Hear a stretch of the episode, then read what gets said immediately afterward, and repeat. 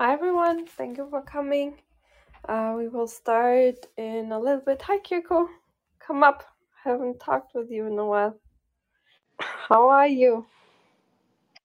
I'm doing well. You know what I'm saying? I finished up training, so I've been uh trying to acclimate back to civilian life, you know what I'm saying? Oh, So what what did been you do? Training? yeah, I was in uh, uh military training like Oh since I met you until like about a month ago. Oh wow. That's Yeah. Something. How how did And it go? it went well, you know what I'm saying? Um I got what I needed to get, so now I'm like uh back, you know, where I live and trying to get all my certifications set so I can start making adult money, you know what I'm saying? That's kind of actually why I haven't been like around too, because um, a lot of it was like exams and stuff I had to study for, and then since I've been back, you know, getting to hang around the family and doing all this uh paperwork stuff like that. So I've just been kind of busy, so that's why I haven't been like in a lot of rooms. But I'm back. then I'm glad. Well, um, I guess congratulations to passing all the stuff and doing that. It must have been hard, so chapeau. Um, I can't imagine. It must be really hard. Hi, Frank. How are you today? Nice seeing you. Hi, Brian. Hi, Eric. Uh, nice seeing you all here. Hey, Katrina. Hi, Kirko. Uh, it's been a while, yeah, but uh, uh, looking forward to this talk. It's a green material, and uh, I'm looking at the slides. I'm trying to, you know, get a preview. So how how things going, uh, Katrina, and uh, all the friends here? Good, good. Thank you. Um, busy but good. So, uh, yeah. And apparently, Kiko was very busy, and uh, yeah. So we've all been. You were here. Was it Oh last? yeah, Yeah, yes, you were yes. here I last. was I was here, yeah, in the Yeah, room. that was good. So yeah, hi everyone, and uh, nice seeing everyone. If you think this is interesting, uh, feel free to share the room. Uh, it will be really interesting. I shared uh, some further reading.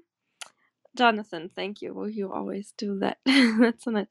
So, um, some open access paper if people want to check it out that Matthew shared with me earlier today. Hi, Matthew. How are you? Welcome. So, to unmute so we can hear you, it's all the way on the bottom right. Sorry, yeah. Perfect. Uh, thank you. uh, it's very nice to be here. Can you hear me now? we can hear you. Welcome. Thank you for coming. Oh, no worries. I pleasure. the chat the papers, and on top is the the presentation. If you want to check it out, if it works well, everyone, before we start, feel free to do so. Hi, mm-hmm. Bill. I haven't seen you in a while.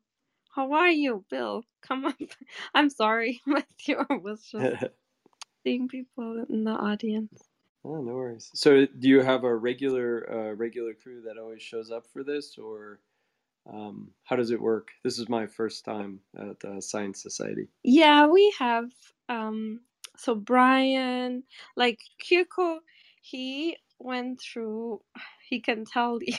so he was he wasn't here for a little bit, but usually yeah, he would come and and Frank um comes really a lot of times and Cool. helps moderate and then in the audience you see Eric and Brian comes all the time and whenever he misses rooms he apologizes. He doesn't need to do Oh, but and Bill, he was away for a little bit because he was traveling and not having reliable internet. Jonathan, he is always nice and supportive. Yeah, so very um nice. Yeah, we have more people that uh that come back. It depends on the time of the day. Yes, of Uh, course. if it's, you know, more people from Europe, um it's more in the earlier rooms and then Right, right, right. I guess we're missing them right now. Yeah, except the exactly. night owls maybe, but uh, but they can listen to the replay, and the cool that's thing true. Yeah. to do it on Clubhouse is that they will see the room the exact same way we are seeing it. Like they can click to the chat and Ah, cool. on the presentation. Just they cannot actively participate. But other than that, they see everyone here. They, you know, they can click the links and everything. So Very nice. yeah. I'm glad you did this. You did the count and came here. It's really nice of you. Yeah, no, I'm happy. It's it's always nice to you know to talk about your science and uh, to reach a new community is always always kind of fun. And um, I always, I mean, I I really encourage people to ask questions because uh, maybe you think of something that we haven't quite thought of yet, and uh, or see it in a different way. I think um, that's kind of the the great thing about about science and especially our science, which is very cross disciplinary. Um, that you know different perspectives always um, are always welcome and, and helpful uh, for us to kind of think about our problems.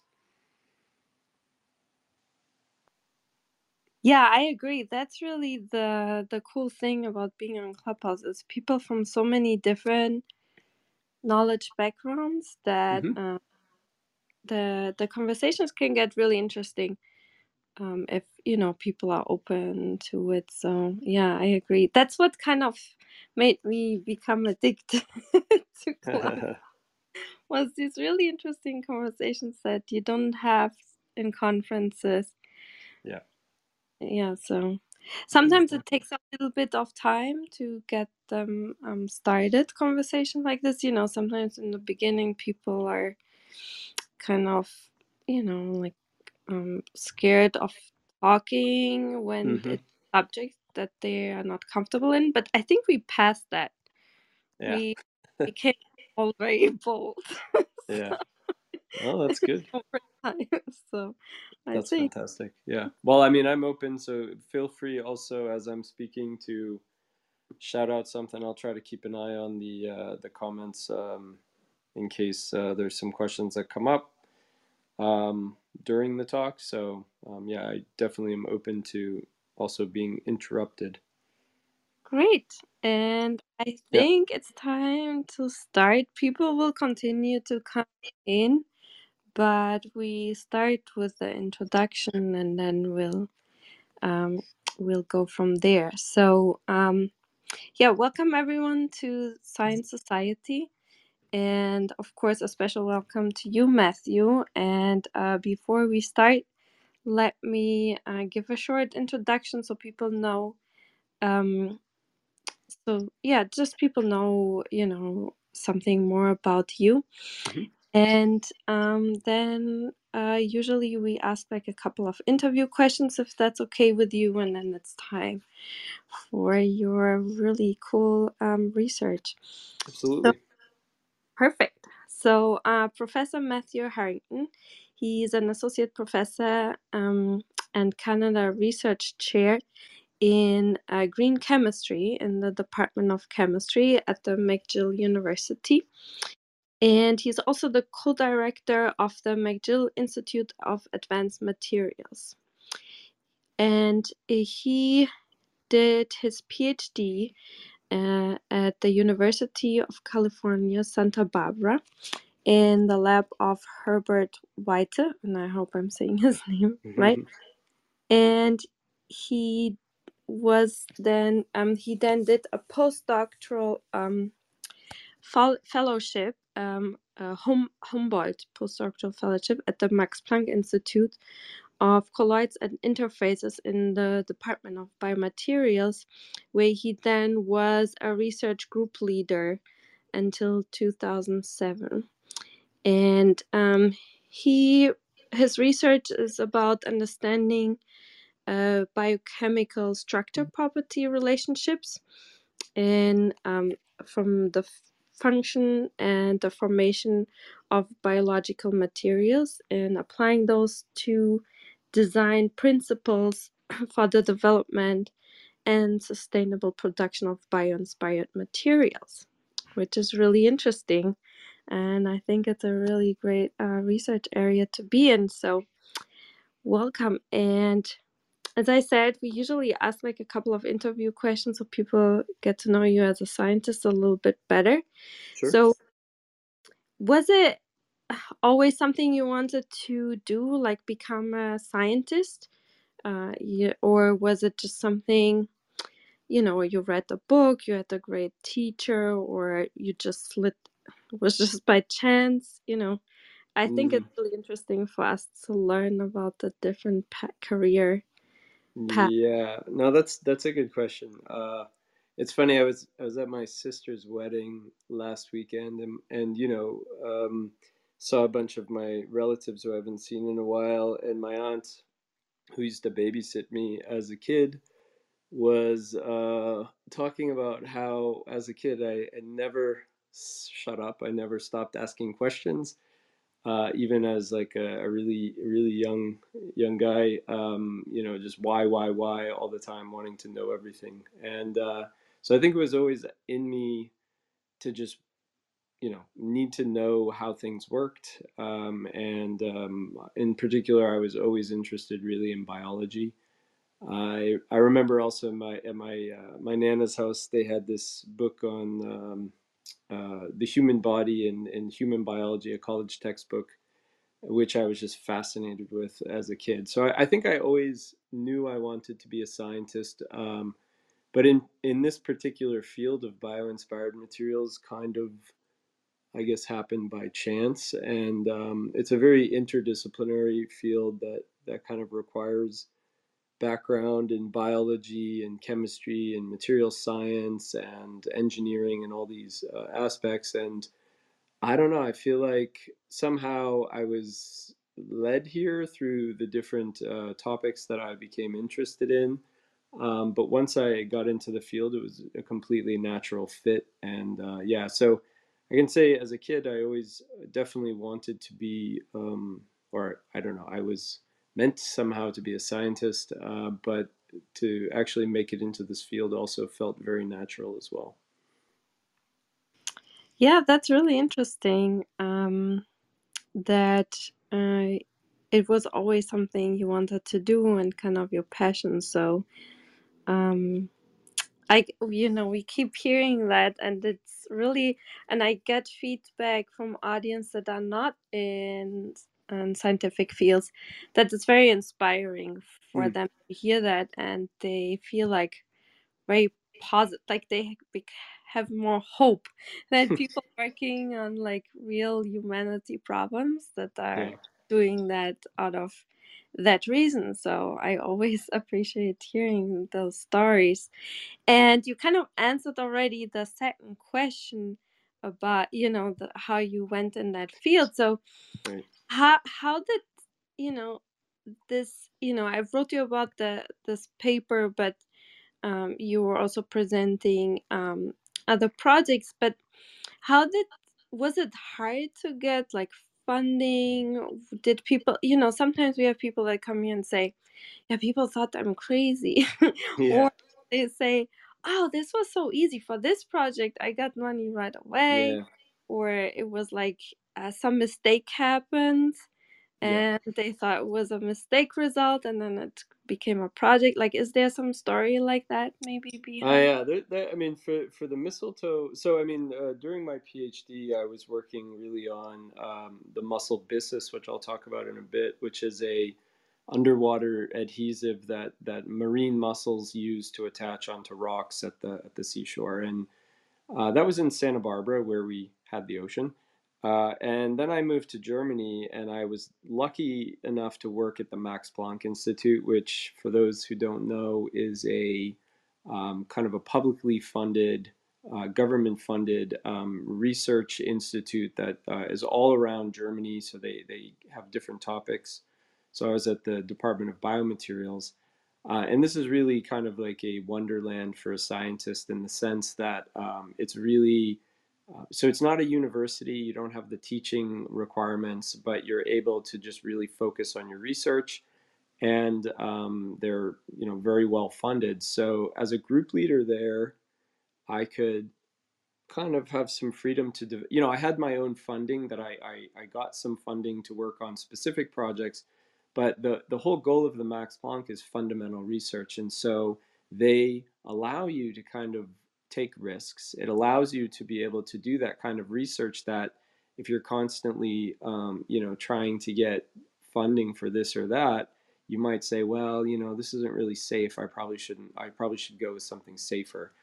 Um, but being in this environment, right? I had my safe projects, I had my funded projects, but I had a little extra money um, that I could I could work on some risky projects. And so the mistletoe, when it started, was kind of a risky project, and it does have a pretty kind of funny story. Um, so I was trying to learn German when I was there, and I started watching this show, which uh, Katharina, you might know. It's called Sendung mit der Maus. It's like the German equivalent of Sesame yep. Street for for North Americans, right? And I was watching the show, and again, I was just watching it to try to improve my German. And um, I had never seen mistletoe uh, because it's a it's kind of a European species until I'd I'd gone to Europe so I kind of knew what it was, and I knew it was these things that that grew on the trees in the winter that were green all year long while the trees lost their leaves, and I didn't know much about it. And watching the show, though, I, I saw that it was um, these berries were a food that birds ate in the winter, and then they would, for lack of a better word, they'd poop out the seeds. But when the when the seeds came out, they would turn into these long fibers, like really long, sticky fibers that, that would then wrap around the branches of the tree that the bird's sitting on and would start, um, you know, growing. Uh, the seeds actually, it's a parasite, so it grows into the branches of the tree, which is was just wild. So I'm watching the show and I'm like thinking to myself, oh my gosh, I have to study this. Like, how does that work? And I looked up immediately any paper I could find on the topic, and there was ba- there was basically about two or three papers only that had had started to look into how the fiber forms, how the adhesive works. Um, so I was hooked on that, and then I was like, all right, how do I get some of this? And it was kind of close to um, Christmas time, and at the Christmas markets they had all these.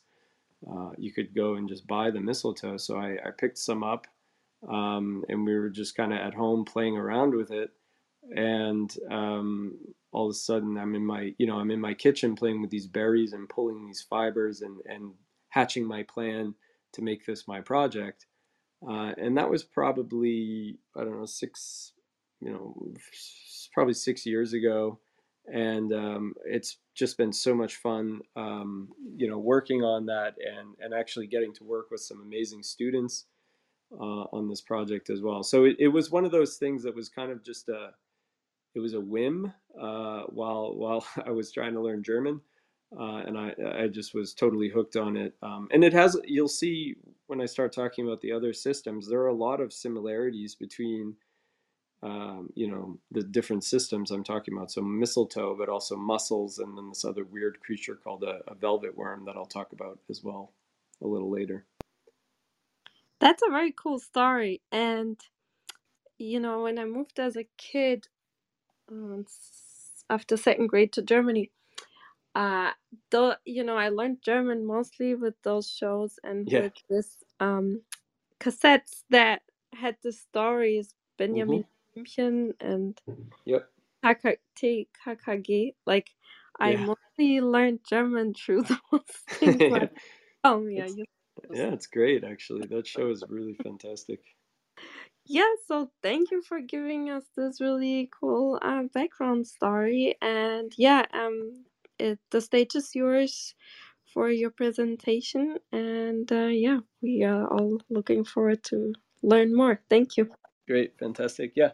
So um, again, uh, Katerina, thank you so much for the invitation uh, to be here with you tonight, and uh, thank you to all the people who who showed up and uh, took a little bit out of their time to hear about our science. Um, and um, yeah, so I think, uh, you know, as it might be clear now, our area, area of research is, is what's known as bio-inspired materials, biomimetic materials, um, and that sort of thing. So if you're if you're following along uh, on the uh, the slides that I kind of uploaded, this first slide is really um, it's a paper that came out uh, that kind of asks the question like what can we learn from nature what can we learn from from um, from natural materials uh, and and how can we learn from that? And I've underlined uh, a line there in the um, abstract that says uh, a thorough analysis of structure function uh, function relationships in natural tissues must precede the engineering of new bio-inspired materials. And I I think that's a, a good a good line that kind of says what we're all about. So the premise here is that um, through evolution, um, nature has come up with a lot of uh, good solutions for common engineering problems, right? Um, they've kind of through evolution have stumbled upon, um, you know, materials that actually have properties that can outperform in certain ways uh, any of the best engineered composites or polymers or adhesives or whatever. Um, and so um, that's because they've just, it's just billions of years of evolution have kind of stumbled upon these these solutions to problems. And the other benefit that that comes with nature, and and this is one of the things that really motivates our group, um, is that these materials are inherently bio-friendly. They're inherently uh, recyclable and biodegradable, and they're inherently therefore sustainable. So some of the materials I'm going to talk about today are what you would call biopolymers. They're the biological equivalent of a plastic, uh, like a plastic fiber or something like that, uh, or or a you know a, a polymer glue. And inherent in, in these because they're you know they're bio based. They're based on proteins or they're based on um, sugar chains like cellulose. They're gonna be more sustainable, right? And so what we think is that we can learn from these systems by, um, if we take kind of a chemist's point of view, uh, we can treat these instead of saying like, oh, that's a biological material. We say, okay, that is a a biopolymer. That's like a plastic. Um, and I'm going to try to reverse engineer that. I'm going to try to figure out how it works. I'm going to try to figure out why this works the way it does uh, and then what we do is we get what we call design principles. Um, so, you know, fundamental um, physical and chemical principles of, of, that describe how this works. And when we do that, we can um, then go to the lab bench and, and because these are chemical and physical principles, we can copy that and we can try to make new polymers and, and new plastics or new adhesives.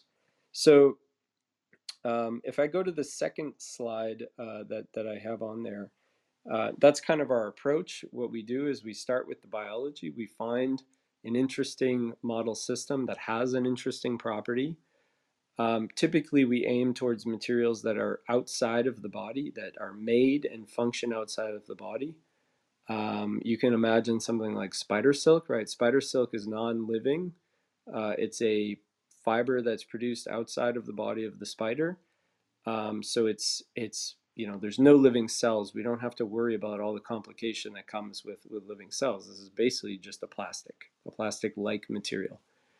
Um, and if you look at spider silk as an example, spider silk is, I'll argue, better than any natural um, or any synthetic polymer that humans have come up with. It's it's tougher than Kevlar, and Kevlar is what you use to make a bulletproof vest, right? In terms of toughness, it's three times tougher, um, and it's got really excellent properties.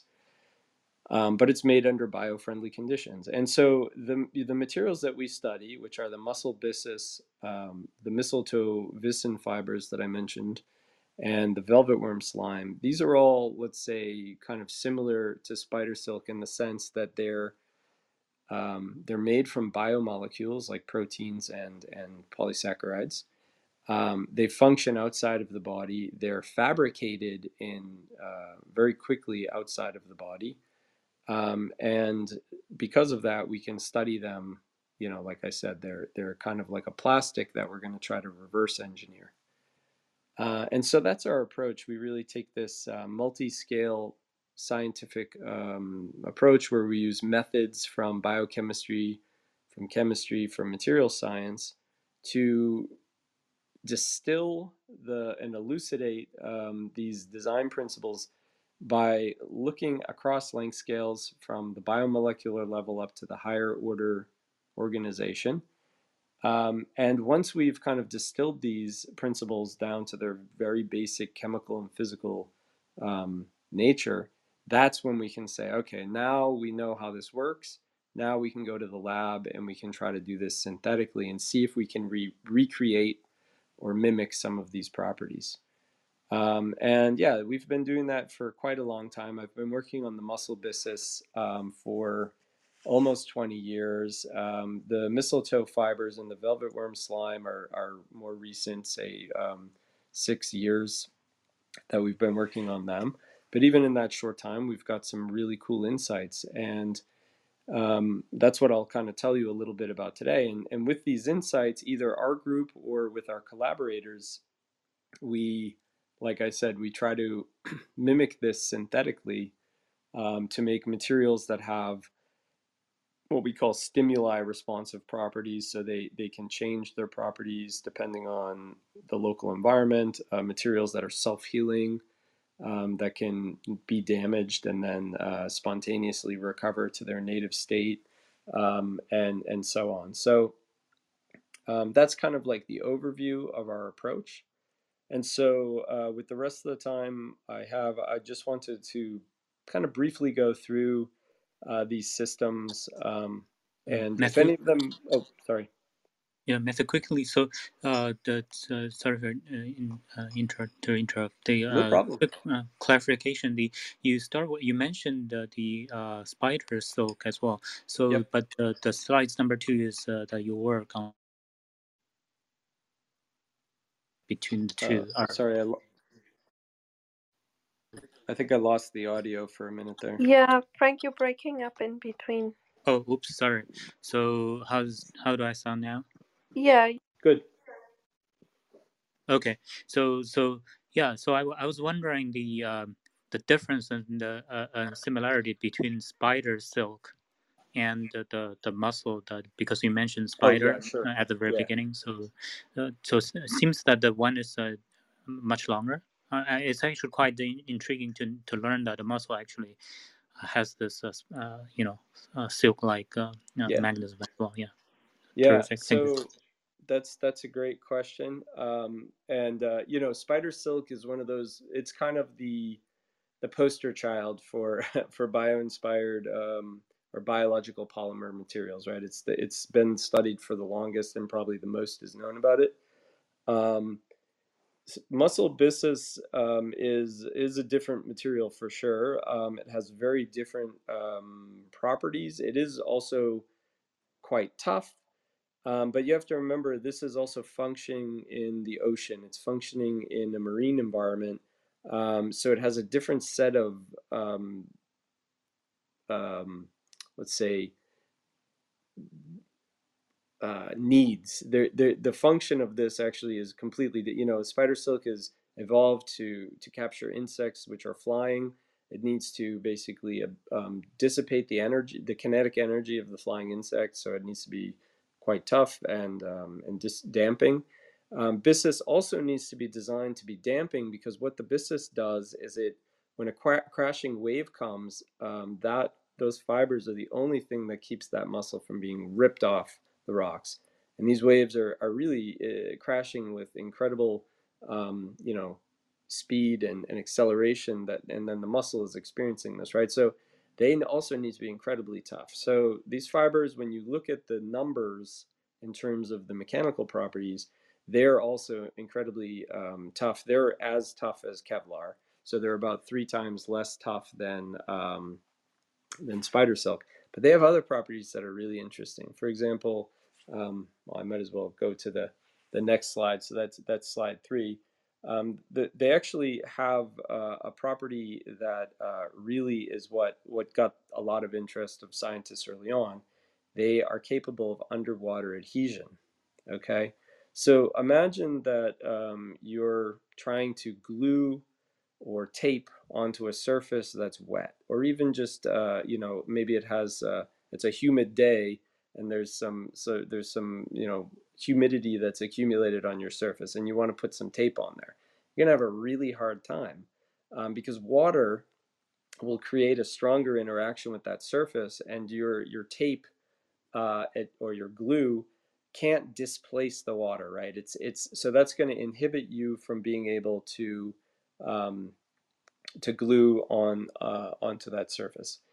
Um, yet this organism, this mussel, has evolved a strategy, a chemical strategy to be able to glue underwater. So that's one big difference uh, between you know spider silk. I mean, there is a there are adhesives involved with building a spider web, but they're not typically functioning in a wet environment like this. So um, a lot of people got really interested in understanding that underwater adhesive, and that was um, the lab that I worked in for my PhD was one of the really big labs that did that.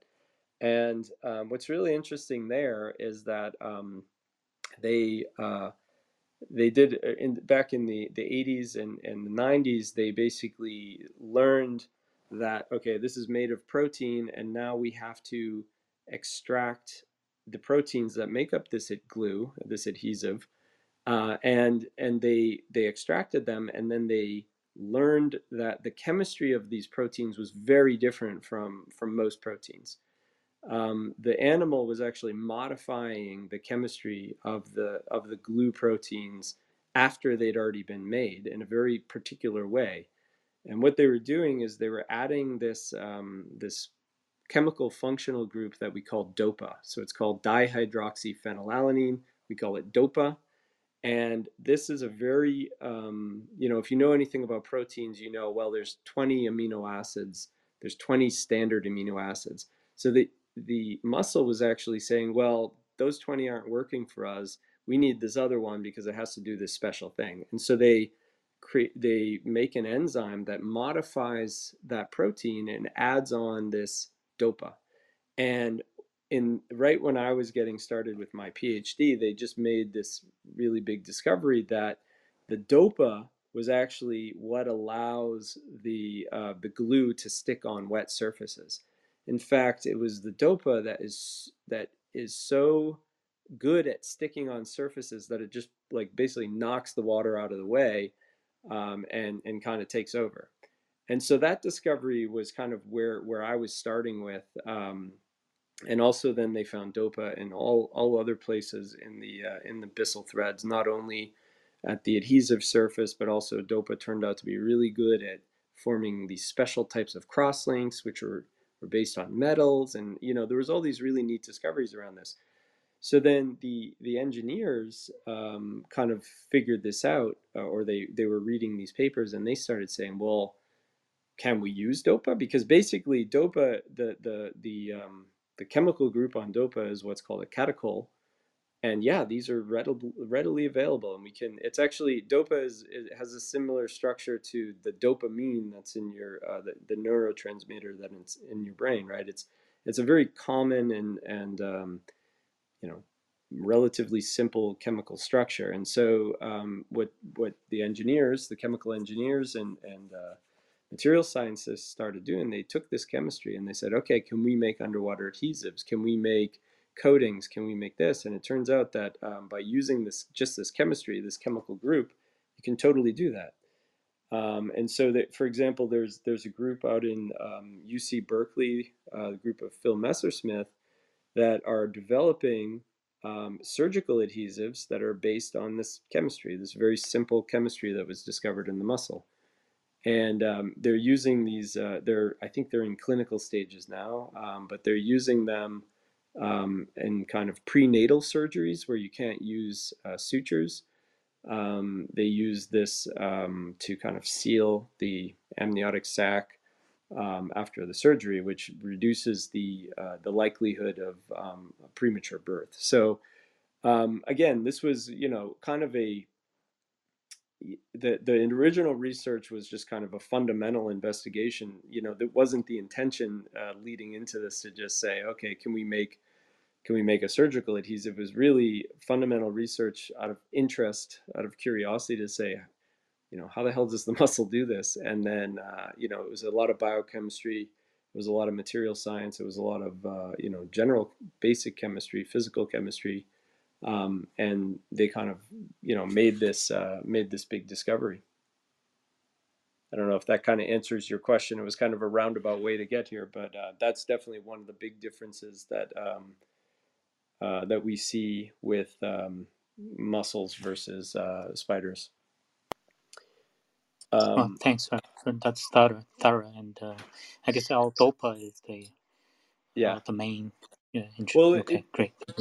It is, yeah, it is uh, very important. There, there are other aspects to this. I mean, I, I could, you know, I don't have all. I, I, was told I have about ten minutes per per material, but I, I could easily talk about the byssus, uh, you know, for two or three hours. But I won't do that because I probably have to go to bed at some point. But um, the other thing we're really interested in um, with the mussel byssus, I will say, is um, the way that it's formed. Because again, uh, like I said the fiber itself um, has properties that are as good as Kevlar, but Kevlar um, is a material that's produced, you know, from from um, petroleum-based precursors. Um, it needs to be uh, dissolved in almost pure sulfuric acid. Uh, um, to get it to dissolve, you have to heat it 80 degrees Celsius. So it's it's not very a it's not a very uh, sustainable process. Um, but yet these these byssal thread fibers are produced um, in just minutes as a secretion by the mussel, um, kind of similar to the way spider silk is formed. Um, and the way that the mussel does this is that it pre-packages um, all of the precursors, so these are the proteins, in these tiny little vesicles. So these are kind of small little bags for lack of a better word, uh, bags or sacks of um, of these proteins. But the proteins, obviously, if if they're going to um, form a material, um, they have to be a liquid form, right? They have to be able to flow and coalesce and and be formed into this material of a certain shape. Um, and so what happens is that the mussel is storing them in this liquid phase, and then they get secreted and then they have to undergo this really fast liquid to solid transition. And that's what we've been studying like in the last five years. That's been really cool to us. And we think that this, understanding this, could be um, could provide some information about how to make um, plastics more sustainable. Uh, or in a more sustainable way. And so the one trick that the mussel, I'll just tell one of the tricks the mussel uses, at least for this Kevlar type part, um, which is this fibrous core, it actually stores the proteins in what's called a liquid crystal phase. Uh, you probably know liquid crystals uh, from maybe from your television, LCD, uh, LC display. Uh, liquid crystal display is what it is. Um, these are also liquid crystals like that. And what does that mean? A liquid crystal is something um, sounds fancy. It's it's kind of um, kind of simple in the sense that it's a it's a phase of matter that is somewhere between a solid, a crystalline solid, and a liquid. Crystalline solid means that all the molecules or atoms in your material are organized in a very periodic way in the material. So the the, the, building blocks, whatever they are, the molecules, in this case proteins, are organized, right? So they have some organization already. But they also are liquid in the sense that they are, have fluid-like properties, they flow. And so if you have these two properties together, what does it allow you to do? It allows you to kind of pre-organize your building blocks um, so they already have this structural order uh, in the fluid phase. And then as you transition them into a solid, it means you can go really quickly uh, to trigger a, a transition into a solid that has a lot of structure, that has a lot of structural organization. And it's very well known from, from plastics and other materials that the more structural organization you have, uh, typically with, with these kind of plastics, the better the properties are going to be. So this is a kind of way that the mussel hedge, hedges its bets uh, in order to really quickly create um, a very highly organized and, and uh, material that has amazing properties. Um, so that's kind of what what we um, have been getting up to with the mussel. I'm uh, gonna quickly switch gears to our mistletoe uh, work, if if that's okay. Um, uh, and so I told you a little bit about the mistletoe story when I was I was talking about the motivate or why I got into this research. And so if you if you are following the slides, you can go to slide five, and you can actually see a picture of a bird that's uh, that's passing some of these berries out uh, out its back end, and you can actually see if you look really closely. There's these um, string. Uh, uh it's basically a string of of these seeds. It's like a, a pearl necklace almost, um, where where the uh, the seeds are all attached to one another um, on a single fiber. Now the crazy thing about this fiber, it comes from this tiny little tissue surrounding the um, the seed, which is called the viscin cell bundle. This thing is five millimeters long. Okay, it's like half a centimeter long. You can take this tissue with your with your bare hands. You can take the viscin cell bundle and you can just pull your arms apart as far as they go, and you'll make a fiber that long. Okay, and um, it's sticky but as it dries, it, it loses its tack. But you can you can draw a, a fiber from this tissue that's five millimeters long. You can make a fiber that's two meters long. And these fibers, once they dry, also have an incredible stiffness.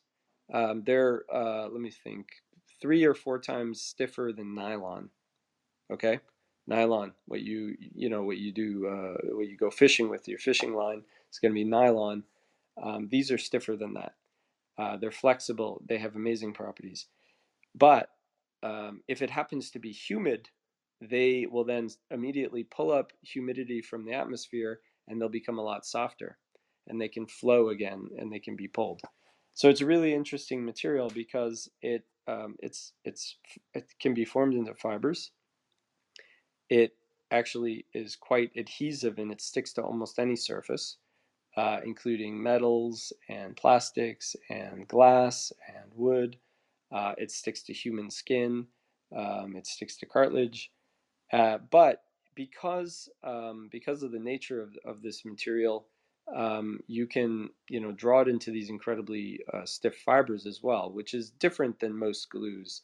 Um, they're not that you wouldn't get that sort of behavior in them. So that was where I got really interested. I said, what's going on here? So we, we studied some of the kind of the fundamental structure of this. Um, and based on some, some of the previous studies, we knew that this was going to be based on cellulose.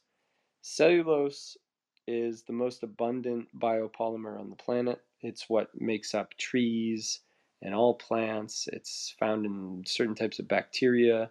Uh, they can produce it um, certain type of fungi, um, even certain an, uh, one type of animal called a tunicate can can produce uh, cellulose.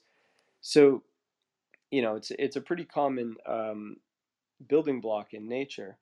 Um, and you know, if you if you've probably heard of uh, cellulose as well, but didn't realize that if you are trying to add more fiber to your diet, that's cellulose, right? It's this plant material that our bodies don't digest um, but it's also a really amazing uh, building block for materials because what is cellulose? It's these long sugar chains. It's just really, really long chains of, of simple sugars that then can form into these small crystallites, these tiny little crystals. We're talking about nanometer length scales and very high aspect ratio. So that means they have a, a small diameter and a long length.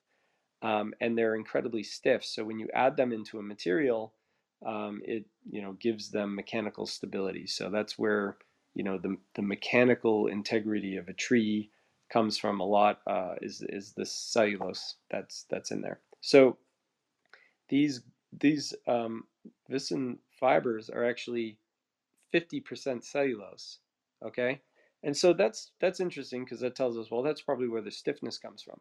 But what's not normal is this processability the fact that you can just take this thing um, and stretch it and into into a fiber, uh, or also as you can see in in the, the slide, you can also make films out of these. If you make a fiber, stretch it a little bit, and then pull in a third direction, all of a sudden you form these films, these freestanding films.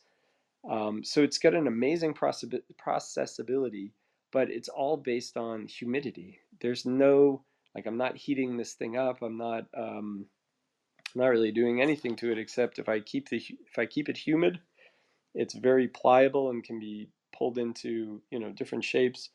Um, and but if I dry it, then it becomes very stiff and um, you know like it has great properties, right? So um, we were interested. Well, how the how the heck does this work? Um, and so yeah, we we're now uh, we've explored the structural factors behind that. Um, but in the in the paper in in the paper that I that I uploaded or that I, I sent to Katerina, um, you can kind of read a bit more about that if you're interested. Um, but what we're what we're interested in is uh, now is maybe how we can apply this um, you know in different different types of applications since it is uh, it can be formed into films uh, it can stick to skin uh, in this in this paper we actually um, explored the idea well could it be used to kind of seal a wound um, on the skin and we showed at least on uh, um, you know some they got a, a piece of um, my student Nils got a piece of uh, pork from the, the butcher that still had the skin on it, and he showed that he could seal it. He actually wore a piece of, you know, uh, mistletoe on his hand uh, for uh, half a week, and even when he was washing his hands, it stays on there. Um, but then he could peel it off uh, later on. Um, so we wonder if this could be um, kind of useful for for those sorts of applications. Um, and we're kind of still exploring this, and we're exploring um, kind of the chemistry of adhesion at the moment. Um, but yeah, so so that's a I, I find this a, a, really interesting system. I think there's a lot of potential there, but we're very we're much earlier uh, in the stage of, of our understanding of how um, how the chemistry works and how how this process actually works. So um, if there's if are there's any questions on the mistletoe, I'm I'm happy to answer those, or I can um, I can proceed to just uh, go to the third system that I'd uh, I'd like to tell you about. But okay, so um, the last uh, system or the last animal that we're we're currently looking at in my group is called a velvet worm. The the real name uh, is an onychophoran. Um, they are kind of an ancient species or an ancient group of, of animal uh, animals. Uh, they they tend to live in tropical and subtropical environments, kind of in the leaf litter in forests, um, and they are carnivorous um, little animals. They actually look kind of like a caterpillar or um, a cross between a caterpillar or a slug. I had a colleague who saw saw one of them the other day and, and said it looked like a slug, but they're actually really cute. Whereas I don't think a slug is is quite cute. They called velvet worms because they actually their skin actually has this kind of velvety texture to it. Um, and um, they're they're a really interesting animal for a lot of reasons. So they're they're really quite ancient. I mean, we're talking about um, at least 400 million years old um, in terms of, of, when you know when the first um, things that you could call a velvet worm were around. Um, and there's only about 200 species that are identified on the planet. Uh, we study one that's from Australia, but the, we're, we're also going to be starting a project on um, on one from the Barbados um, and uh, it's a really uh, really interesting creature. So it's interesting for a lot of reasons. One, they give live birth, which is you know it looks like an insect, but it it, it just gives live birth to uh, to little baby onychophorans. Um, you know, um, but the the reason we're interested in it is because it has this really weird hunting strategy. So um, basically, they are able to um, fire a projectile slime out of two appendages on their head known as uh, the, the slime papillae. Talking about it, I can't do it justice. I think what you have to do if you're really interested in this is uh, there is a uh, David, David Attenborough narrated video of a velvet worm hunting, and that will give you everything you need to know. It's kind of a slow mo uh, super slow motion video of, of the, the velvet worm firing its projectile slime. It's a lot of stuff, a lot of goo that comes out of the face of this thing. So why, why did I get interested in this? Um, well, I, I uh, met a guy who came to give, give a talk at our institute um, who was interested in the ecology and and um, you know life cycle of, of these animals and uh, I started chatting with him about it, and he said he had a PhD student who was interested to study this slime, and then he told me a little bit more about the slime, and I was really hooked. So what happens is that when it when it shoots the slime out, it's a fluid. Okay, it's a liquid. It's stored inside the body as a liquid, and as it leaves the slime papillae, they the, it transitions into this gel-like phase. So it becomes a solid in midair uh, it's what we call a viscoelastic solid, but it, it's it's kind of like a, a jelly, silly putty like material in midair. Then, as it lands on the prey, so the prey being uh, typically other insect or not other insects, but actually insects. Um, when we have them in our, our lab, uh, we, we feed them crickets. Um, they entrap them with this slime, and the slime um, dries and hardens and and uh, and captures the the animal, and so then the uh, the velvet worm will go and um, basically just eat the animal or sorry eat the insect just right there. Um, and so we're interested though uh, from this from the perspective of, of looking at this this um, slime and saying okay here is a fluid that is rapidly transitioning into a solid and we, we studied the, the, the fibers and the fibers again have a stiffness that's comparable to nylon okay?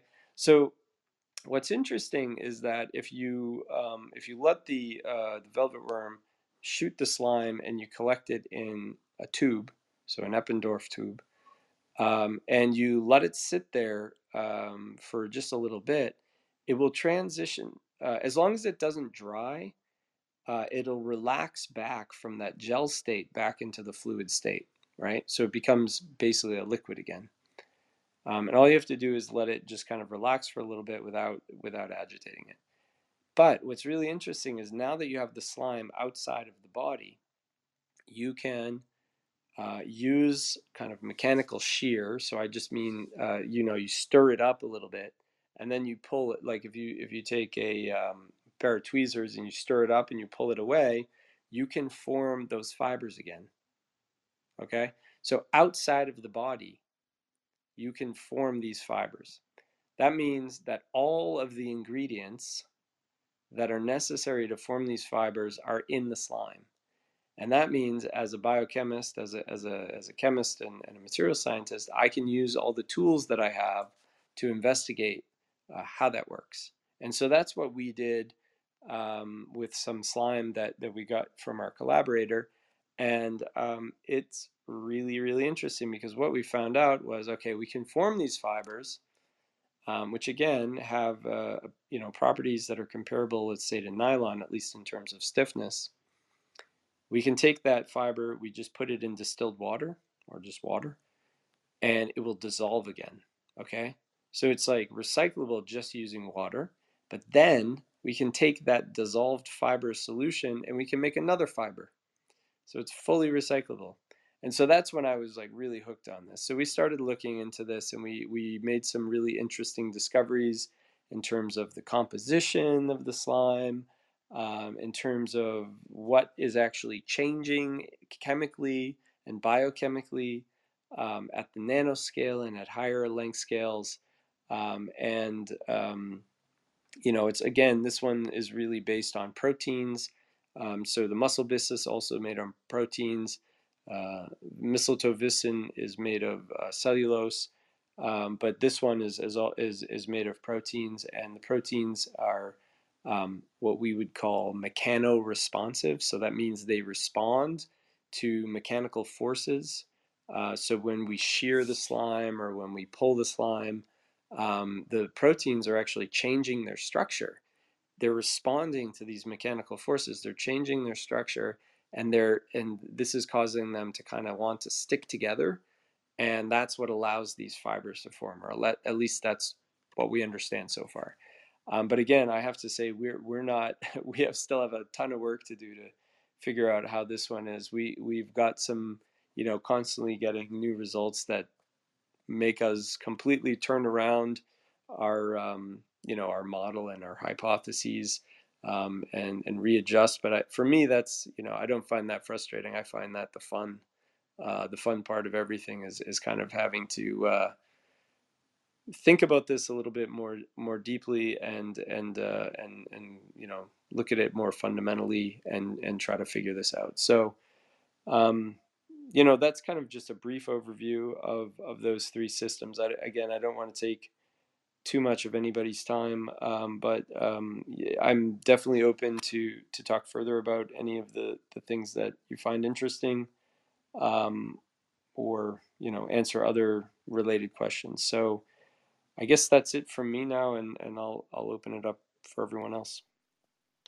Well, thank you so much for this really interesting um, research you shared with us, and um, it's so cool that you can like completely recycle it so easily. Um, that's so interesting. So you you told us how you came about to, you know, while looking into mistletoe. So, so is that like, is like, are you planning or to go? Is there a way to go systematically through like organisms and and figure out what could be useful, or is it always like some you know you could use some algorithm or ai driven or is that you think like this has to be human based like kind of having more insight like you said in the beginning yeah. a broader range of knowledge? Yeah i mean i i think well you asked like so many so many good and important questions right there. Um you know the funny thing is that so much of the work in the field of of bio inspired materials is focused on such a small number of materials. Um, and it's almost like history that, that has done this. I mean, people started studying one thing and then a bunch of other people came into it and you know it, let's put it this way the more that's already understood about the system the easier it is to kind of jump in and, and make kind of deeper discoveries um, or more meaningful dis- or more let's say impactful discoveries where like what you know will will you know influence something that's already going on. Whereas when you start with a new system you're kind of starting from scratch um, which i like because you know basically anything you find out is new. Um, so so there's that aspect of it. To go through it in a systematic way um, you know, in terms, I guess, of finding new model systems to look at, um, there's so much diversity in nature. I, I don't know of a good systematic way. Actually, a lot of the really good work on on um, you know this on the diversity in nature and the types of materials that are produced, it was done in like the 1700s and the 1800s when they were discovering these animals. You know, when we were looking at mistletoe, we're citing papers from like the 1820s. Uh, you know, even back in, in the time of the Greeks and Romans, um, you know, there's, uh, I think we have a citation from Pliny. you know, it's it's uh, it's it's kind of crazy because they, that's where like the really, you know, there was this real interest in just understanding nature for the the sake of understanding nature and for you know documenting um, the the variety and diversity of different creatures on the planet. Uh, now you'd you'd be hard pressed to, get like a nice publication out of, of something like that, um, but that wasn't the motivation back then, I guess. Um, so if you actually dig into this old literature, you can make some really uh, interesting um, discoveries, which might lead you to to new model system um, to a new interesting animal or material. Um, and actually, I'm I'm um, up for sabbatical next year, and that's kind of my goal is to kind of dig through some of this old literature. Uh, to maybe take a trip to the ocean, you know, to the beach, and and actually just walk along and try to um, try to find some some new new things to focus my my work on.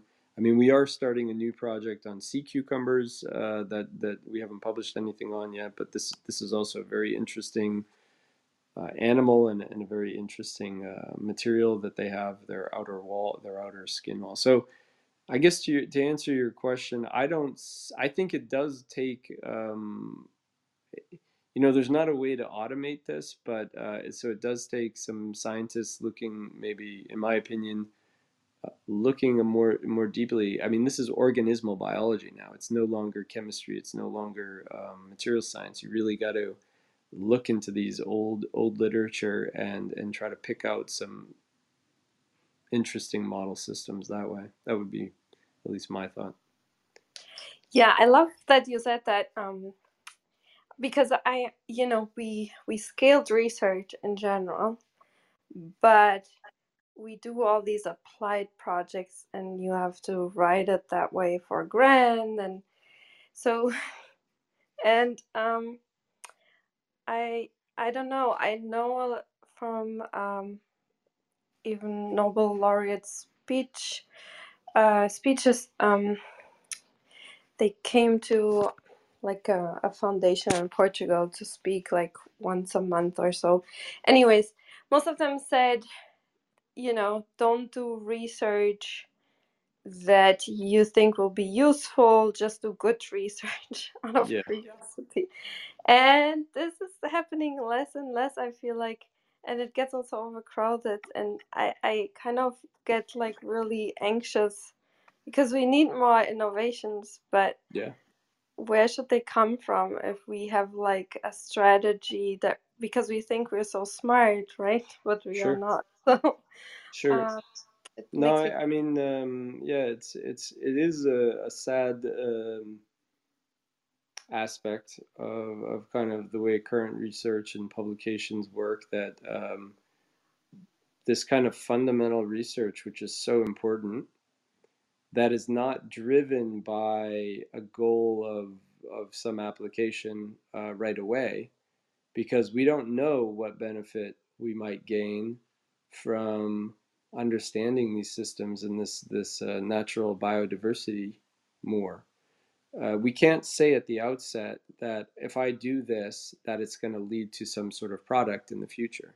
But you never know. And actually, just I mean, personally, um, the thing that motivates me is really the sense of curiosity to understand these things, to to kind of figure out these problems. Um, and I agree with you that it, it is a shame that there's not more uh, funding for these sorts of things. Now, in Canada, there is still um, what's called the, the Discovery Grant, um, where it is meant to fund fundamental science. And in Germany, while I was there, you had the, the DFG uh, was often funding, um, you know, fundamental science and, and research that was an interesting research question. Didn't necessarily have to have a clear application that was going to come out at the end of it.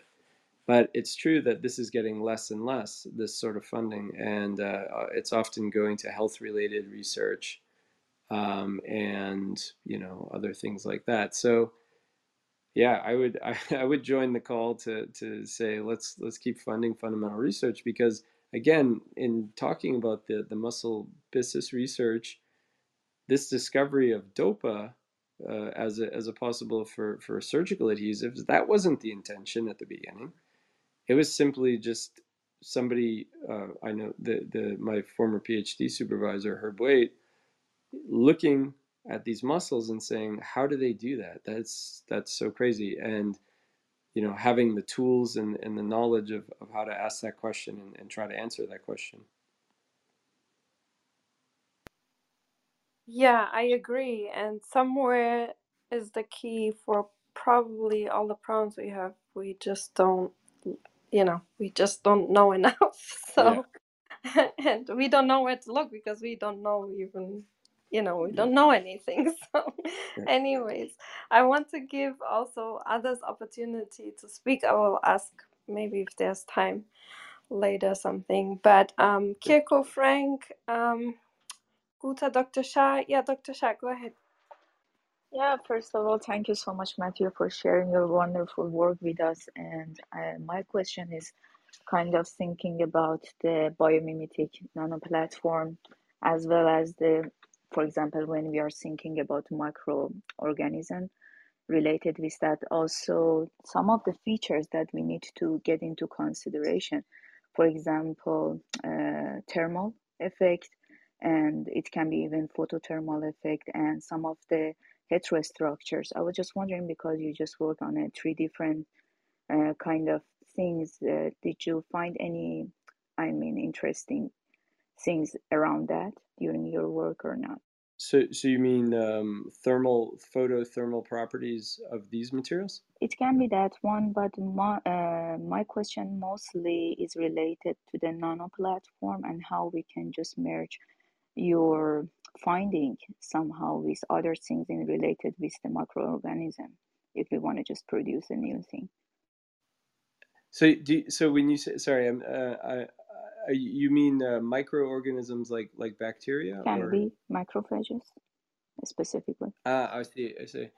Um, I, I would say that's probably out of my realm of expertise. Um, although I do have to say, um, in, at least in a lot of the marine organisms that I've uh, that you know the ones I've studied, but also uh, knowing the knowing the the field pretty well, a lot of them um, do appear to have um, antimicrobial like s- surface chemistry. So a lot of them contain halogens, so like bromine, iodine, um, and uh, chlorine um, element in the surface uh, of their um, material and nowhere else. And nobody really understands why they do that.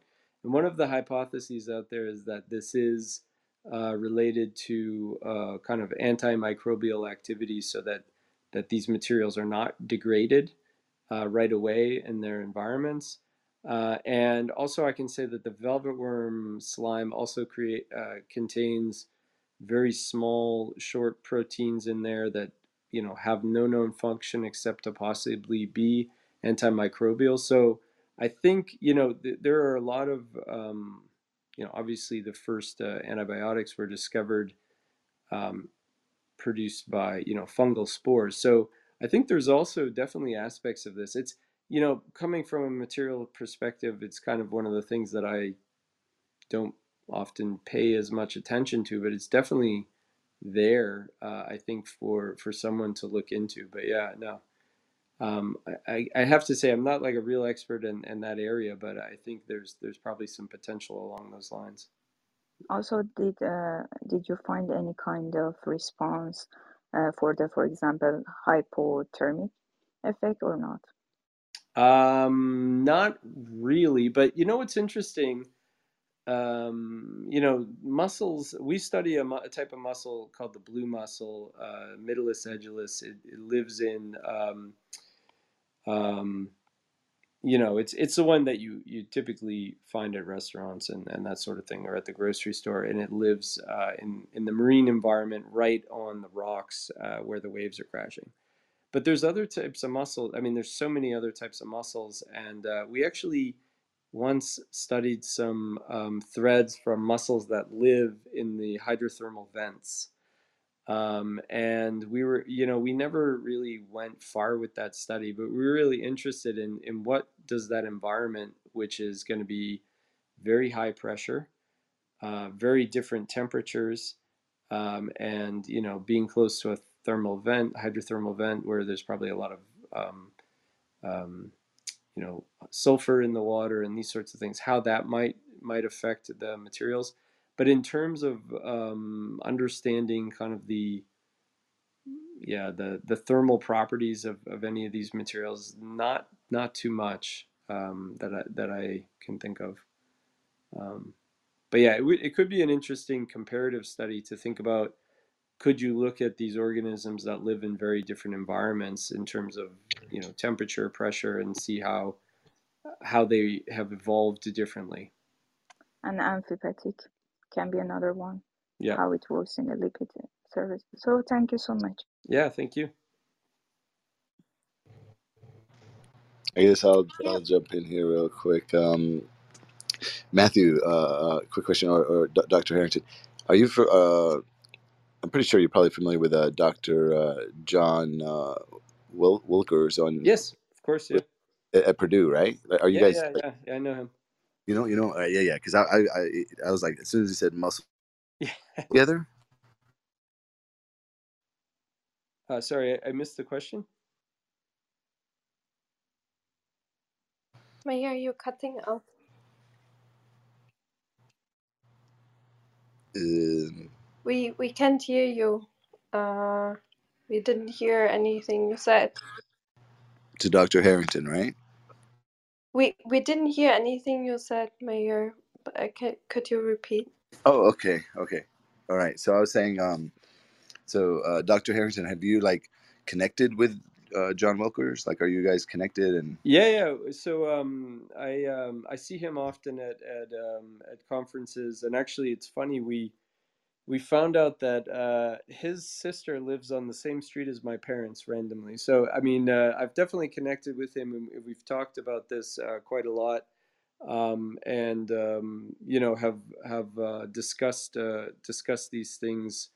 Um, so he, on our latest paper on on the the mussel adhesion, he was the one who uh, who wrote the perspective or the kind of the introduction to the paper in the journal. So um, we definitely connect. We have never collaborated, um, and uh, but it's I mean that's pretty normal um, when you're you know you're in this in this uh, sort of field. But he's he's also doing absolutely fantastic work on uh, also on adapting some of this um, um, chemistry to make synthetic polymers. And I know they're doing a lot of really cool work on, because actually I saw him present at the um, Adhesion Society conference uh, a couple of years ago, and, and they're developing kind of mussel inspired, um, you know, synthetic glues um, based on on a lot of this chemistry as well. Yeah. So he he's he's doing fantastic work. yeah, yeah. Actually, me and him like uh, I connected with him, and we and he sent me samples. We were trying to like because I have the eyelash extension business too, right? Ah, cool. So we were. I was trying to use the mussel, uh, basically the polymer there, as a potential adhesive uh, to have a bio, you know, uh, class adhesive instead Yep. of uh, CA, right? But when I got it, but as a polymer, right? The problem was it was like it cures ultra fast. It was like boom, as soon as it hits, you know, uh, you know, just it super fast. So the curing process needs to be a little slower. So, but on the uh, like you, you got a mix bag of tech here that sounds very interesting. One thing that we do um, uh, in another room is I think it'd be kind of cool to bring your your tech up and then have a session with a bunch of like entrepreneurs and other technologists of how like identifying opportunities for this stuff because like the fibers you're talking about I was like man paintbrushes and Yeah. bristles and all types of stuff is there you know what i'm saying yeah, sure. right i mean i'd like to know more about the adhesion stuff because ultimately it's it's like you know we're looking for an adhesive that is um you know cures a little slower right not instant Mm, you know because because you got to place the lash extension on the lash and Ah, stuff I see. Yeah, yeah, yeah. yeah but even the fibers you got like what like the fibers you got there i was like wait can we manufacture the fibers and they're sticky you can just place them on there there's some there's a lot of cool stuff i think if you can come you know you know uh, me and Katerina are good friends here i think we can if you'd like we can do a room on extracting all the potential opportunities from this and get a bunch of other minds to uh, to see what opportunities there are from your tech. What do you think of that? Yeah, I mean it, it's an interesting idea. Um, you know, like I, I mean, I think a lot of uh, a lot of what we're doing is, you know, is fundamental, but uh, there's definitely the, these possibilities which we're we're definitely, um, you know, we're looking into these ideas as well, and and we're um, we're interested definitely in in seeing what can be possible. I think in uh, you know, from maybe I'm maybe I'm slightly cautious, but I think from my perspective. I want to understand these new systems, at least. I want to understand them um, a lot more um, fundamentally before before I think we can really really start mimicking these things. But you know, that was also um, you know, the case with with with the DOPA system early on, you know, they didn't fully understand it. They still don't fully understand it, but they were still able to make um, you know synthetic materials that had really interesting properties you know just based on a partial understanding so yeah i, I think for sure um, that that could be really interesting Yeah, it's more of a hey, where, Yeah, where, what can be let's move on to the because we have a lot of people on. Sure, oh yeah sorry So thank you. Um, Frank, um, Joyce, David, Bill, Dr. Mm-hmm. Heidi, go ahead. I see Dr. Heidi uh, flashing lights. Yeah, I thought I may uh, share my research since 2008 on biomimicry. Um, in the Congress of uh, Entomology, I had uh, some research, early research in um, biomimicry of termites, the uh-huh. white ants, and how we can actually mimic um, termites' mounds Ah, uh, yeah and in terms of temperature. So I thought that um, because you've been asking about the temperature and another Mm. uh, application for biomimicry from different angle, uh, which is um, trying to mimic the mounds and actually have the same scale of um, the holes they create in mounds. Uh, to keep the temperature inside the mounds at 27 degrees all time and Mhm. there is a building um, in Kenya, East Gate Harare, which is uh, being built with the same structure, so different scaling, of course, Mhm. um, and the water piping as well. So uh, it gives actually two solutions to the water pipes and the canals created by those ecosystem engineers, termites. The other research which I've been working on as well, medical leeches um, having an anticoagulant um, biological matter natural, which is antiheparin. You know, um, the coagulation of the blood, we use uh, heparin. And the Mhm. heparin, uh, to be synthetic in labs, it's really expensive, really, really expensive. Mhm.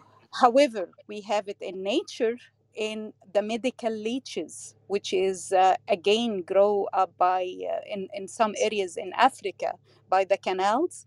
So those are the two um, areas I've been working on in the last 20 years.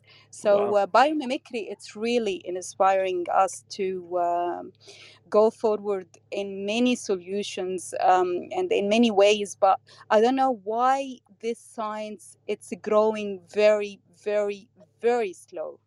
Mm. However, it has lots of answers for many problems. But um, I can tell that um, there will be a golden era for using all those green, especially talking about the COP27 and the climate change. There is no way to go around it without having those green solutions around. So um, this is my share because I would like to learn more and listen to you more. Uh, this is Heidi, and I'm done. I'm complete. Thank Yeah, you. Yeah, that's that's that's really interesting. Thanks for sharing that. That was really cool. Uh, Guta, the question you texted me in the back channel. Uh, please go ahead. Uh, hi, good evening, everybody. Uh, I want, I was, I have uh, two questions, but um, they would be correlated depending how would things would be done and or work. The first one is occurred to me when you mentioned that the velvet worm does live birth. Mhm. So immediately brought me to ethical treatment of animals, Mhm. right? How this is done, and you know, I mean, you know the concern, and of course, you probably have a probably good, very good answer for us. But I think it's important to touch this point. Mhm. And the other one is uh, in terms of um, scale production, is it viable from so many? I mean, are you going to use the animals? Are you going to reproduce them chemically? Or if you are, then how are you going to still clean and sustainable? Right? We No, that's talk uh that's a that's a that's a very good question. architecture interior industry, 90% of what we have to work with is either harmful for our health Mhm. or to the environment or both. Thank Yeah, you. absolutely. No, I think uh, you raise you raise two good points there. I mean, uh, in terms of um, of the velvet worm animals, I mean, we, um, you know, I mean, I'm speaking more because uh, we we don't so much have have very many in our lab. Um, at the moment, uh, we were mainly using. Um, uh, we were getting slime from our, our collaborators uh, in Germany who, who had gone for uh, collection. Well, they, they go on collection trips and they come back with maybe um, 10 to 20 specimens uh, that they, they raise in the lab. Uh, and um, you are able to collect the slime from these animals without harming them. Um, so basically, all you do is uh, you would uh, you know pick them up with a kind of soft, flexible pair of tweezers, aim their head into an Eppendorf tube, and then when their their um, antenna or the the two yeah antenna on the top of their head touch the inside of the tube, they'll think you know it's a it's a uh, predator or prey, and they'll they'll spray the slime into the tube, and then you put them back uh, in in the tank or in the um, uh, terrarium. So in terms of um, ethical treatment, it's I would say they're treated quite okay, like uh, like any type of um, pet. Not that they're a pet, but uh, you know they they are are fed and so on, and um, where you know you don't have to kill them to take the slime or to get the slime which we, we use to investigate. So from that perspective um, i think it's okay. Do i think we're going to start an industry of uh, materials that are based on um, any of these animals? Not really uh, especially not the velvet worm. I mean it's simply you can't upscale it. We're not and and i, I want to make this very clear. We're not um, proposing that we're going to use velvet worm slime to make materials to make a recyclable material. That's obviously not sustainable. Um, but what i'm what i was trying to say earlier is that if we can extract fundamental chemical physical principles of how these work we can try to mimic this. And why is that why could that be sustainable? I don't know if it will be sustainable. Why could it be sustainable? It's possibly because these materials their chemistry allows them um, to you know if we really understand how this works um, we understand why you know you can activate this material uh, or activate the slime proteins and cause them to turn into a solid. And then if we put them in water that they they dissociate and form back into a solution if we can understand that and that's what my hope is then we can you know recreate this in a different system it's also possible to express proteins recombinantly using bacteria and that can be upscaled so you can basically have a large fermenter um, and you can produce large amounts, gram quantities of, at least at this point, gram to kilogram quantities of these proteins, which then can be processed into materials. That's what's currently happening right now with spider silk. So artificial spider silk, um, you know, there's there's several companies around the world that are um, upscaling or attempting to upscale production of these proteins using bacteria and then using those proteins to um, make fibers and these fibers to make fabrics and these fabrics to make clothing. Um, so you know, there's, or at least at one point, there was a uh, a dress in the Museum of Modern Art that was made from artificial spider silk produced by this this one company. Is it sustainable yet? Is it cost effective yet? Not really. Um, but it doesn't mean it won't be in the future. And I think it is um, possibly a, a, good avenue for for you know, getting around the fact that, well, proteins are actually probably better for making some of these materials than petroleum based uh, molecules. Um, and, you know, bacteria are, are at least able to make larger amounts than the animals themselves um, and more ethically, I would say. So I agree with I agree with what you're saying, and, and this is a constant question that you know comes up is like, um, can we upscale this can you know and at this point Um, no, I don't think we can with a lot of these systems, but it doesn't mean that we shouldn't try to to understand how we might do that. At least that's my my thoughts on that. Yeah, thank you. Uh, I don't know if you know Neri Oxman from MIT. I definitely know of her. Yeah, Oh, yeah. I, I don't know her Um, personally though. I, yeah, I had a meeting with her. Um, she is starting to open a company here in New York City, and uh, she was talking about it's it's really interesting. um, and yeah, I think you guys should work together. It's uh, really interesting work because you know I don't. You probably know of her work then, yeah, I do. she's always looking for like new material, and now um, she's looking I think for the company also to um she she stopped at MIT to like open a company to do like stuff with Right, right, yeah. thing. Maybe you guys should meet one day. I know Kirko and Frank, you had questions. Uh, please go ahead. Oh yes, uh, yeah, thanks. So these uh, um, very intrigue, uh, interesting research. I would like to understand uh, ask uh, uh, about the um, the mussel, um, the uh, the slice number uh, is sorry the uh, page page three. So on Uh-huh. on the uh, oh page page four sorry. So so the, the- as you mentioned that this one major advantage of this uh, uh, mussel food the, the, the, the biopolymer is that uh, it actually can replace water. It works as glue underwater.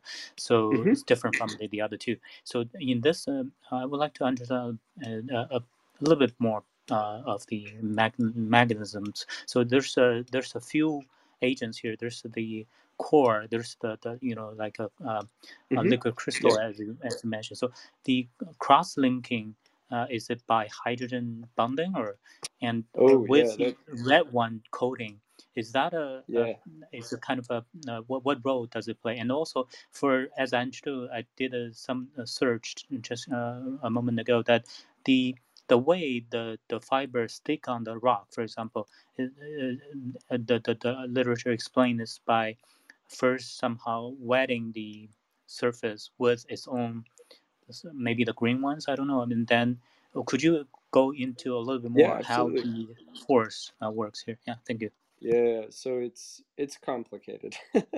But uh, yeah, you asked a lot of really good questions. I'll I'll try to unpack it. Um, so this this image on on page four um, is kind of a schematic of of uh, you know how we see this process, kind of making an analogy to a um, typical polymer production process. So it's kind of a schematic uh, view of how this process works. And so the byssal thread actually has three parts. It has the plaque, which is the adhesive, the glue we call the plaque. It has the core, which is this fiber that I talked about earlier, which is the um, the Kevlar-like uh, fiber that we have. It's actually um, based on collagen-like proteins, which is you know collagen is a protein that makes up uh, your you know a lot of your body actually tendon and uh, it's in your bones, it's in your skin. And then finally, the cuticle is an outer protective coating. It's an abrasion resistant yet extensible coating. And so these three parts um, are what make up the thread and what combine together to give it its great properties. Each of these parts is formed from a different group of proteins, and each of these groups of proteins are stored in different types of storage vesicles. Again, these are the little bags filled with fluid proteins. And so during the formation process, these contents of these um, vesicles are sec- secreted into this very narrow uh, groove that's inside the thread forming organ, the byssus forming organ called the foot. And so they what they're doing is they're getting secreted out there and then they're just kind of self-assembling into this structure in a matter, matter of minutes. And again, you're going from a liquid phase suddenly into a solid phase. So how does that work? Well, that is where the cross-linking comes in. And you asked the question, is it hydrogen bonding? Well, there might be some hydrogen bonding there, but what makes the mussel byssus really special and its cross-linking is that it's based on a very special type of um, unusual type of crosslink called uh, metal coordination crosslinking. So again, I don't know how, how much everybody's background in, in chemistry or, or you know um, you know basic bonds are, but typically you have these types of bonds called covalent bonds and then non-covalent bonds. Covalent bonds are like um, essentially permanent bonds between two types of atoms, like a carbon-carbon bond or a carbon-hydrogen bond. Um, these have uh, high strength, but also um, once they break, they're kind of not reforming. They're not dynamic bonds, as we would say. Then there's non-covalent bonds like hydrogen bonds, um, van der Waals forces, um, electrostatic interactions. These are bonds that, under the, at least under the marine environment, uh, temperature and pH and everything, they're going to be uh, a lot weaker and what we call transient. So they're constantly like breaking and reforming. Like hydrogen bonds, that's what holds water together. And these are constantly just breaking and reforming and gives it the kind of liquid nature of water, right? Metal coordination bonds are really funny because they sit at this place right in between a covalent bond and a non covalent bond. Um, they're really strong. They're way, way stronger than a, um, a hydrogen bond. Yet they're transient, they're reversible. So if you break a metal coordination bond, um, and this can be um, this can be based also on these um, dopa residues or on another amino acid called histidine. Um, basically, what's happening there is each so oxygen atoms that are on the dopa, for example, they have lone pair electrons. That means they have a couple of free electrons that are sitting uh, there on the oxygen, and they donate both of those electrons into the metal um, ion. Okay, again, I don't know how where everybody's chemistry is, but basically what it's doing is it's it's donating both of the the electrons to form this this type of bond. Whereas typically when you have a typical covalent bond, one electron is coming from each um, atom. So this makes them strong yet reversible. And so these bonds are what uh, is actually being used to trigger that liquid to solid transition. And um, the cool thing is that they are pH dependent. So all these um, proteins inside the vesicles are stored at low pH, so it's slightly acidic pH. Um, but then when they're secreted into seawater, which has a pH of 8, this is slightly what we call basic, these bonds can form all of a sudden, right? And so you have this really rapid um, formation of these, these metal coordination bonds. So that's what is allowing your kind of self-assembly or your, your cross-linking. And then in the actual material themselves, these, these bonds, because of their, their nature of being strong yet reversible, provide that high toughness that I talked about earlier. And they provide also self-healing behavior. Because if you break these bonds, um, unlike a normal covalent bond, they will reform when they're kind of brought back together, when the group is brought, brought back together. So you can kind of break it apart and then it uh, over time will recover back to its native state. You can recover your material properties. So I, I guess, I mean, you asked a lot of questions at the beginning there. I explained at least, I think, some of them, I hope. Um, and um, yeah, is there, was there anything I didn't uh, get there. Yeah, that that's great. I mean, that's it's great to learn that today. I mean, I guess uh, it's like uh, uh, a jackpot. I, I did I did the make up of my um, a hole, a great hole in my knowledge that uh, there's a. I mean, Mother Nature has a is very versatile in terms of uh, linking stuff. There's forces. Um, you yep. mentioned uh, the, the metal coordination. Yeah, so so maybe uh, I'll, I'll, read up more on that uh, detail awesome. of chemistry and physics. Thank you. Yep, thanks. And um, that's your answer. Are you familiar with the yeah, research? was next. I'm I'm sorry. Oh, okay. Yeah, I'm gonna make it real quick. So, uh, super cool. Uh, research oh, thanks. did there. Um, so I was wondering, like, um, how does the the the transition between like um of the the material go between uh humi- like I guess as you go across a, a given range of humidity. Like if you have like Yes. Um let's say you have like a, a, a blob and it's like maybe like a two inch blob and between one end and the other end the humidity changes. Will the consistency of the material stay like equal or will it like kind of have phases of change? And the reason Mm, why i asked this i, I was just like finish this real quick real quick.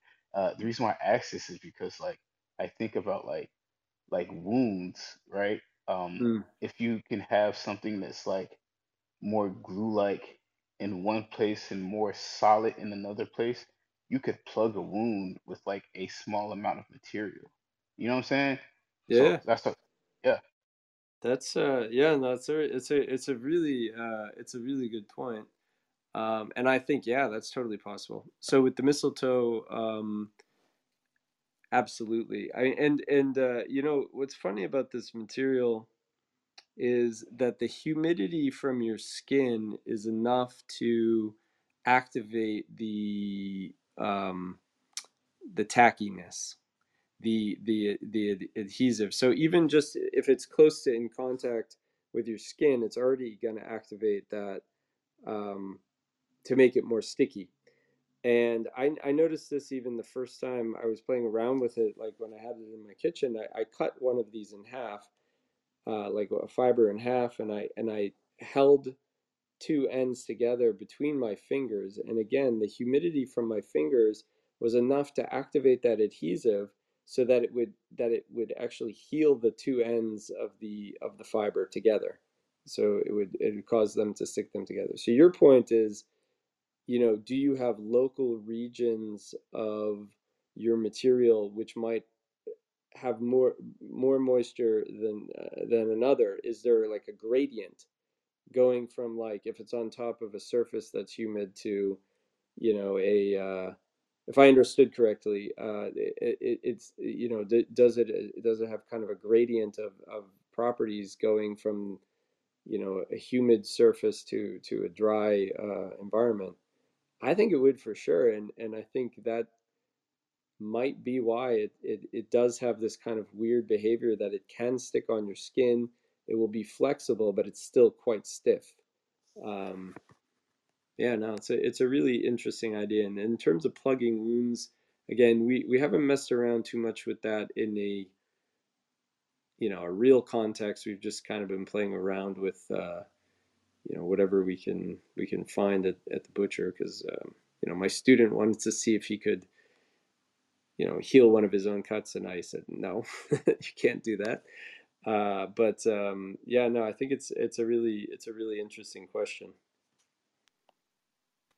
Last thing I'm gonna say, um, Matthew, super cool. Um, if cool, if it's possible, I'm gonna talk to some people.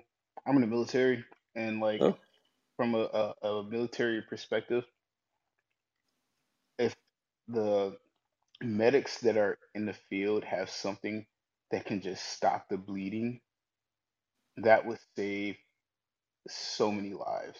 yeah, You know what I'm sure. saying? Yeah, So um, I'm gonna talk to some people, and I'm gonna add you. I'm gonna follow you actually. Um, and if I can like put pieces together, you know what I'm saying, I'll let you know like sure. what I can figure out. Sure, yeah. Thanks. Perfect. Um, Denise, Joyce, uh, David, Daniel, Ahmed, you uh, didn't have a chance yet to ask a question, so flash your microphone if you want to ask something.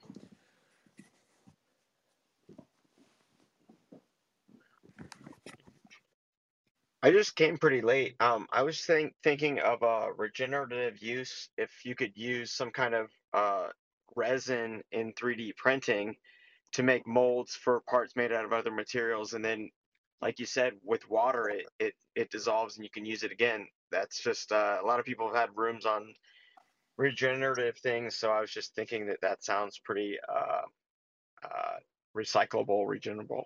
Mm-hmm. So, so can you explain that again? So you're doing uh, on 3D printing, you want to have like a um, Well, something that holds on. Well, you were talking about basically um, material science. Uh, I'm I'm Yeah. thinking of material science. Um, think of it like a film that you print from that is Yep. the same thing as this saliva. I understand. Yeah, yeah. Okay. And then at the later stage, when you're done with, say, you mold an aluminum, ceramic, crazy ass part with some other material, I don't Yep. care. You use that mold. I just don't know the temperature ranges uh, Yeah, yeah, yeah. or how the whole thing works. So anyway, Yeah. it was just an idea. I, I said I got here late, so sorry about Yeah, that. no worries. It's a cool idea though. I like it.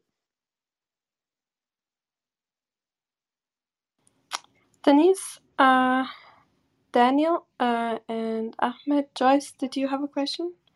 Uh, Daniel, Yeah, hi. uh, Uh, yeah, uh, enjoying a lot the conversation. I also got uh, kind of late, but uh, the the PDF uh, has a lot of very good information. Um, regarding fibers for clothing, um, uh, so I work with alpaca, and Mm-hmm. alpaca has these uh, pockets of air inside the fiber.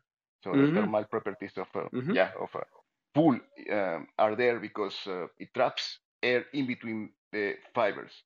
If Yep. you add air inside the fibers, then you have more thermal protection. So to the Yep. point that uh, polar bears have like almost uh, like a filament, I mean a total hole of hole uh, in the core. It's Mm-hmm. like a yeah. Um, are you aware of somebody doing that research, trying to come up with synthetic, synthetic uh, fibers that are uh, hollow uh, inside? Uh, I'm not. I actually I didn't know too much about that. Um, that sounds really interesting. No, I don't. I don't know anybody that's um that is working on that though. It sounds like it would be Interesting. would be really Yeah, interesting. yeah, Yeah. yeah. I mean, alpaca fiber also is antimicrobial. I don't know exactly Uh-huh. why, but Why? um, Yeah, yeah. yeah, but I mean, it works. I mean, you can use your alpaca socks for five days and not not stinky, not sticky feet. Oh, Um, really? yeah, yeah. I did not know something that. That's really Yeah, cool. yeah, yeah. Um, okay, I need awesome. No, that too.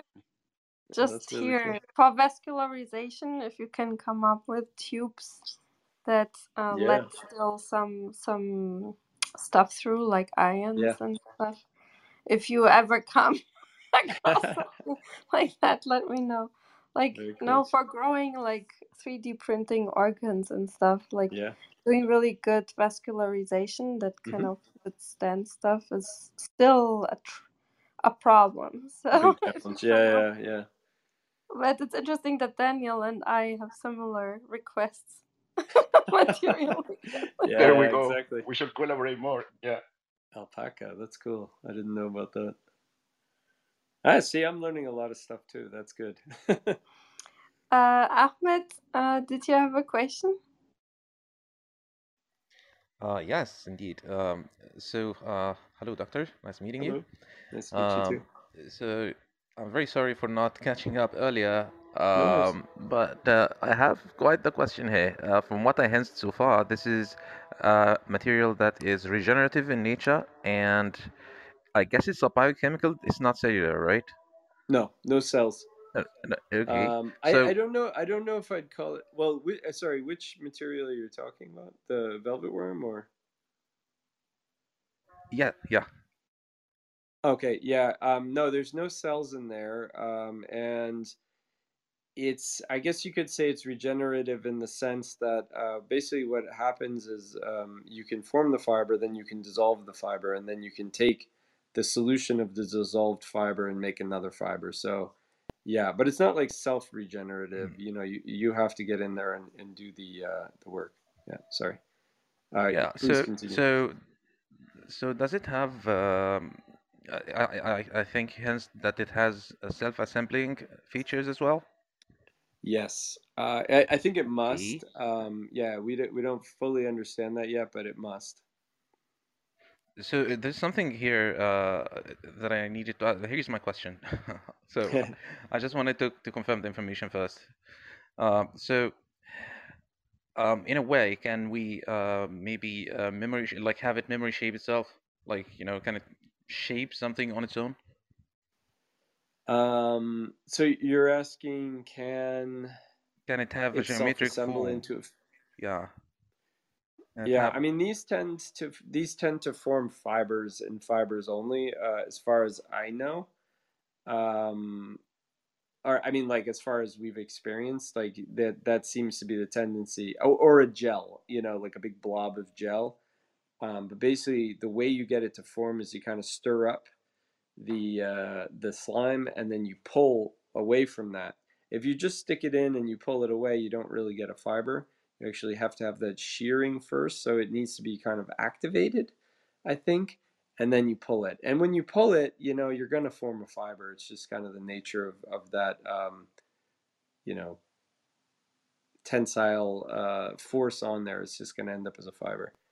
The mistletoe system, which maybe you didn't hear about earlier, that's a system where you can form fibers or you can form films or you can you know do some other types of different geometries if you take some fibers and you can actually kind of weld them together with uh, with using changing humidity um, so I think it's not really possible to get get different shapes at the moment it's really mostly fibers I see. So Thank you. who does uh, slime molds? It, I don't know, Matthew and Ahmed, if you know about slime molds that they can kind of uh, create, recreate a map of Manhattan or yeah. make like efficient maps from uh, I have like seen how seen they would like that design yeah. the stru- infrastructure that it would yeah. be better than, than how yeah.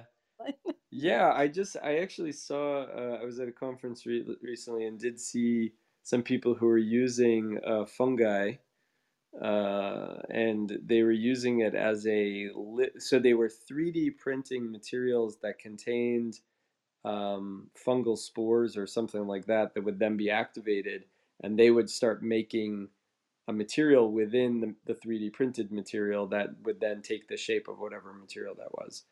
It was really neat. Um, there, it was a group in um, Switzerland at the in Zurich um, was doing this stuff. But yeah, I, I, I don't know. It's it sounds sounds really interesting though. I think it has to be biological in order for that to happen. Mm, Maybe you ha have it like maybe rewarded, like you mm, know, maybe draw the map with uh, whatever kind of media it needs to to yeah, grow, and it would form then uh, that shape or you know exactly. upon it. Yeah. So so this is kind of a newer field that uh, seems to be taking off quite a lot. They're calling it living materials. So people are 3D printing materials that have uh, fungi or bacteria, living cells that then can somehow be activated. So I, I remember seeing a paper last year where um, they 3D printed some bacteria that would respond to a certain um, stimuli, could have been light, I think. And then the when they are stimulated by that, um, well, when they receive that stimulus, they they're triggered to start producing a certain you know protein or to, to have some activity that then changes the material it changes the material's properties or something like that. I think this is more and more i've seen a lot of these papers in the last uh, few years which are just um, you know really really interesting really exciting area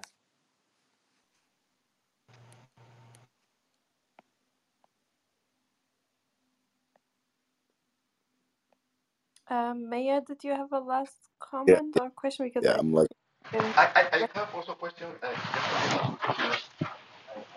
yeah. So is there something?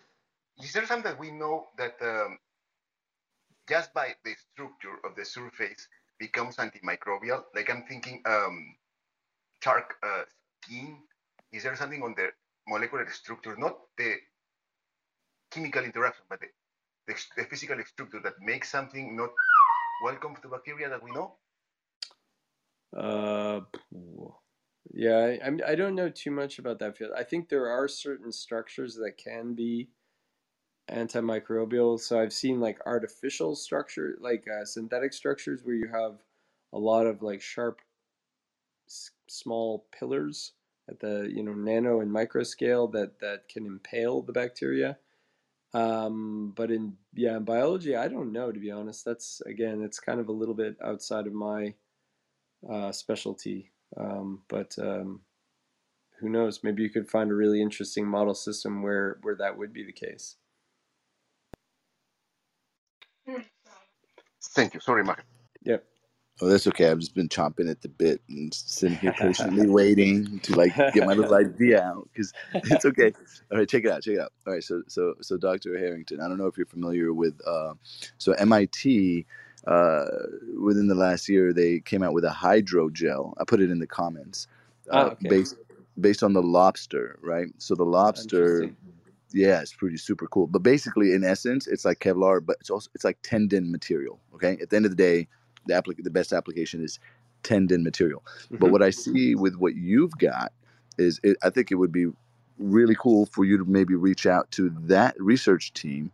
I posted it in the comments Yeah. because if they got the tendon, you got the sticky stuff to take the ten to stick to the tendon and stick it to the bone.